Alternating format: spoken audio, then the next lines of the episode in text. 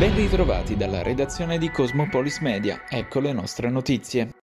Paga lo Stato, incassa il privato, cioè ArcelorMittal. Nel mezzo restano le imprese dell'indotto, il tessuto produttivo locale, private dei soldi che avrebbero dovuto incassare a fronte dei lavori eseguiti e di un'adeguata rappresentanza sindacale che evidentemente preferisce occuparsi di altro. Prima che esca di scena, il governo Draghi, nel Consiglio dei Ministri previsto per quest'oggi, aumenterà il capitale finanziario di Acciaierie d'Italia, portandolo ad un miliardo di euro attraverso Invitalia. Cambia tutto perché non cambi nulla.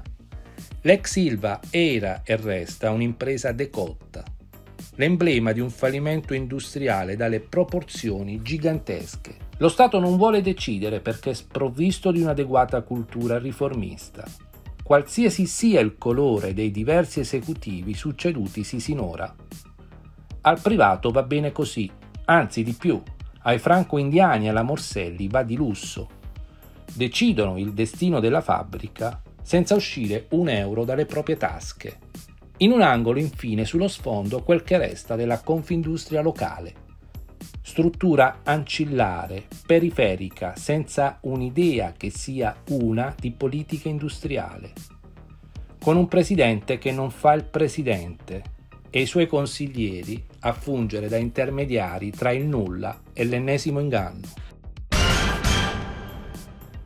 Sono finiti agli arresti domiciliari un uomo di 59 anni con precedenti e il sindaco di Roccaforzata, comune della provincia ionica, Roberto Iacca, mentre altri cinque soggetti risultano indagati per vari reati, tra cui tentata concussione, induzione indebita a dare o promettere utilità, incendio e indebita percezione del reddito di cittadinanza. Si conclude così una complessa attività di indagine coordinata dalla Procura di Taranto, che ha preso avvio quando i poliziotti hanno raccolto indizi relativi a una presunta trattativa inerente all'assegnazione di una serie di appalti pubblici tra il sindaco e un'azienda locale che si sarebbe potuta aggiudicare i predetti lavori grazie all'intercessione di un amico comune, ovvero il 59enne finito ai domiciliari. Si tratta di un pregiudicato che aveva già frequentato circuiti criminali di alto profilo e la cui presenza ormai costante presso gli uffici uffici del sindaco Iacca aveva generato malumore tra consiglieri e dipendenti comunali. Un rapporto che la polizia ritiene simbiotico e basato su reciproci interessi economici. Diversi sarebbero infatti i flussi di denaro registrati da società agganciate al 59enne in favore della società del sindaco e assunzioni fittizie presso quest'ultima società di familiari del 59enne stesso. Quest'ultimo e uno degli odierni indagati a piede libero sarebbero anche responsabili del reato di incendio, appiccando il fuoco all'autovettura di un consigliere comunale, reo di essersi opposto politicamente al primo cittadino di Roccaforzata e di aver criticato il rapporto intercorrente tra quest'ultimo e il 59enne. A supportare l'ipotesi investigativa ci sarebbero alcuni episodi registrati dalle indagini, tra cui la tentata induzione indebita di due imprenditori per la realizzazione di lavori pubblici di ristrutturazione di un campanile del valore di 50.000 euro e già approvato con determina. I due sarebbero anche responsabili di tentata concussione per aver rappresentato e tentato di costringere un soggetto interessato alla gestione del campo sportivo ad affidare gli spazi pubblicitari al 59enne. Infine i due arrestati sarebbero anche responsabili del reato di induzione indebita per aver indotto il responsabile commerciale di un'azienda appaltatrice della raccolta rifiuti ad assumere il figlio della compagna del 59enne con un contratto a lavoro parziale e indeterminato. Il 59enne ed un altro indagato a piede libero sarebbero infine responsabili anche del reato di indebita percezione del reddito di cittadinanza. Sono 42.976 nuovi casi di coronavirus registrati in Italia secondo il bollettino nazionale del 4 agosto. 161 i decessi certificati su tutto il territorio nazionale, tasso di positività al 17,7%. In Puglia 3.047 le positività emerse, di cui 455 in provincia di Taranto, inoltre segnalate altre 23 vittime. Attualmente in regione sono 50.402 le persone positive al Covid-19, di cui 438 ricoverate in area non critica e 17 in terapia intensiva. È stato arrestato dai carabinieri di Pulsano un 25enne del posto incensurato per spaccio di sostanze stupefacenti, insospettiti da un inusuale andirivieni di persone presso l'abitazione dell'uomo. I carabinieri hanno effettuato una perquisizione domiciliare, scoprendo in casa del sospettato un vero e proprio bazar della droga, con 175 grammi di marijuana già suddivisa in dosi e pronta per la vendita, più materiale atto al confezionamento e 1535 euro in banconote da piccolo taglio che le forze dell'ordine hanno identificato come proventi dell'attività di spaccio. Il giovane si trova ora ai domiciliari in attesa dell'interrogatorio di garanzia.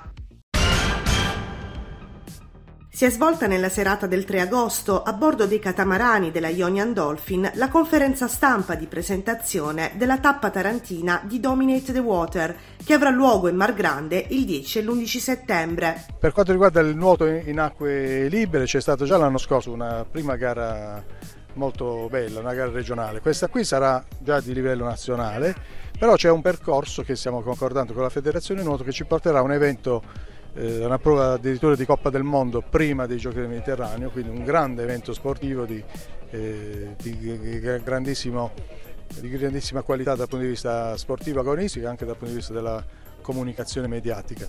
La stessa cosa sta succedendo per altre discipline, per il triathlon, per eh, canoa, vela, canottaggio, in particolare sto citando le discipline che si svolgono a mare e non è casuale questo perché chiaramente il legame con i giochi del Mediterraneo, col Mediterraneo, col mare e con Taranto è un legame che noi ovviamente vogliamo valorizzare, vogliamo enfatizzare. Un grandissimo appuntamento direi, è una manifestazione di caratura nazionale e stiamo lavorando anche con gli organizzatori per poter portare eh, a ridosso dei giochi del Mediterraneo anche una tappa internazionale una competizione dura in questo palcoscenico naturale che è il Golfo di Taranto, questo stadio del mare che abbiamo già avuto modo di testare con eh, il grande evento internazionale di 6GP. Noi siamo personalmente, ma un po' tutta l'amministrazione, anche il nostro sindaco, siamo orgogliosi di tutto quello che sta accadendo, di tutte queste realtà che sono diventate molto propositive eh, in base a quella che è la visione e la direzione che la città di Taranto sta prendendo, quindi una positività della città che finalmente emerge al di là di tutte le criticità che conosciamo bene e che vogliamo cambiare un po' eh, l'idea, il concetto che c'è soprattutto fuori. 10 e l'11 settembre di nuoto di fondo organizzata da una serie di associazioni del territorio con Regione Puglia, Comune di Taranto, dei privati che ringraziamo per la loro collaborazione e ringraziamo soprattutto il nostro grande campione Paltinieri che ha voluto che questa gara si facesse qui a Taranto, un grande mezzo di promozione della città attesa da grandi eventi sportivi nei prossimi anni, quindi ci arriviamo pian piano, misuriamo anche la nostra organizzazione, il nostro modo di, di lavorare, due giornate importanti insomma, viva Taranto, viva il nostro mare annunciata oggi da parte della Lega Pro la composizione del girone C di Serie C, quello di cui farà parte il Taranto per il secondo anno consecutivo. Rispettati i pronostici iniziali, insieme ai rossoblù ci saranno Avellino, Catanzaro, Cerignola, Crotone, Fidelisandria, Foggia, Gelbison, Giuliano, Juve Stabia, Latina, Messina, Monopoli, Monterosi, Pescara, Picerno, Potenza, Turris, Virtus Francavilla e Viterbese.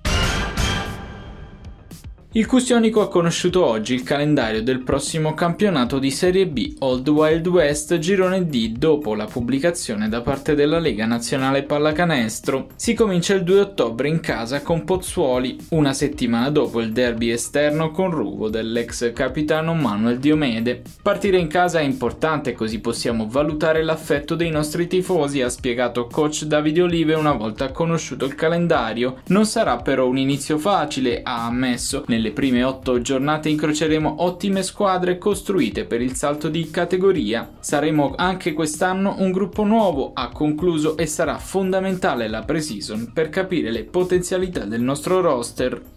Questa era l'ultima notizia. Dalla redazione di Cosmopolis Media è tutto. Al prossimo notiziario.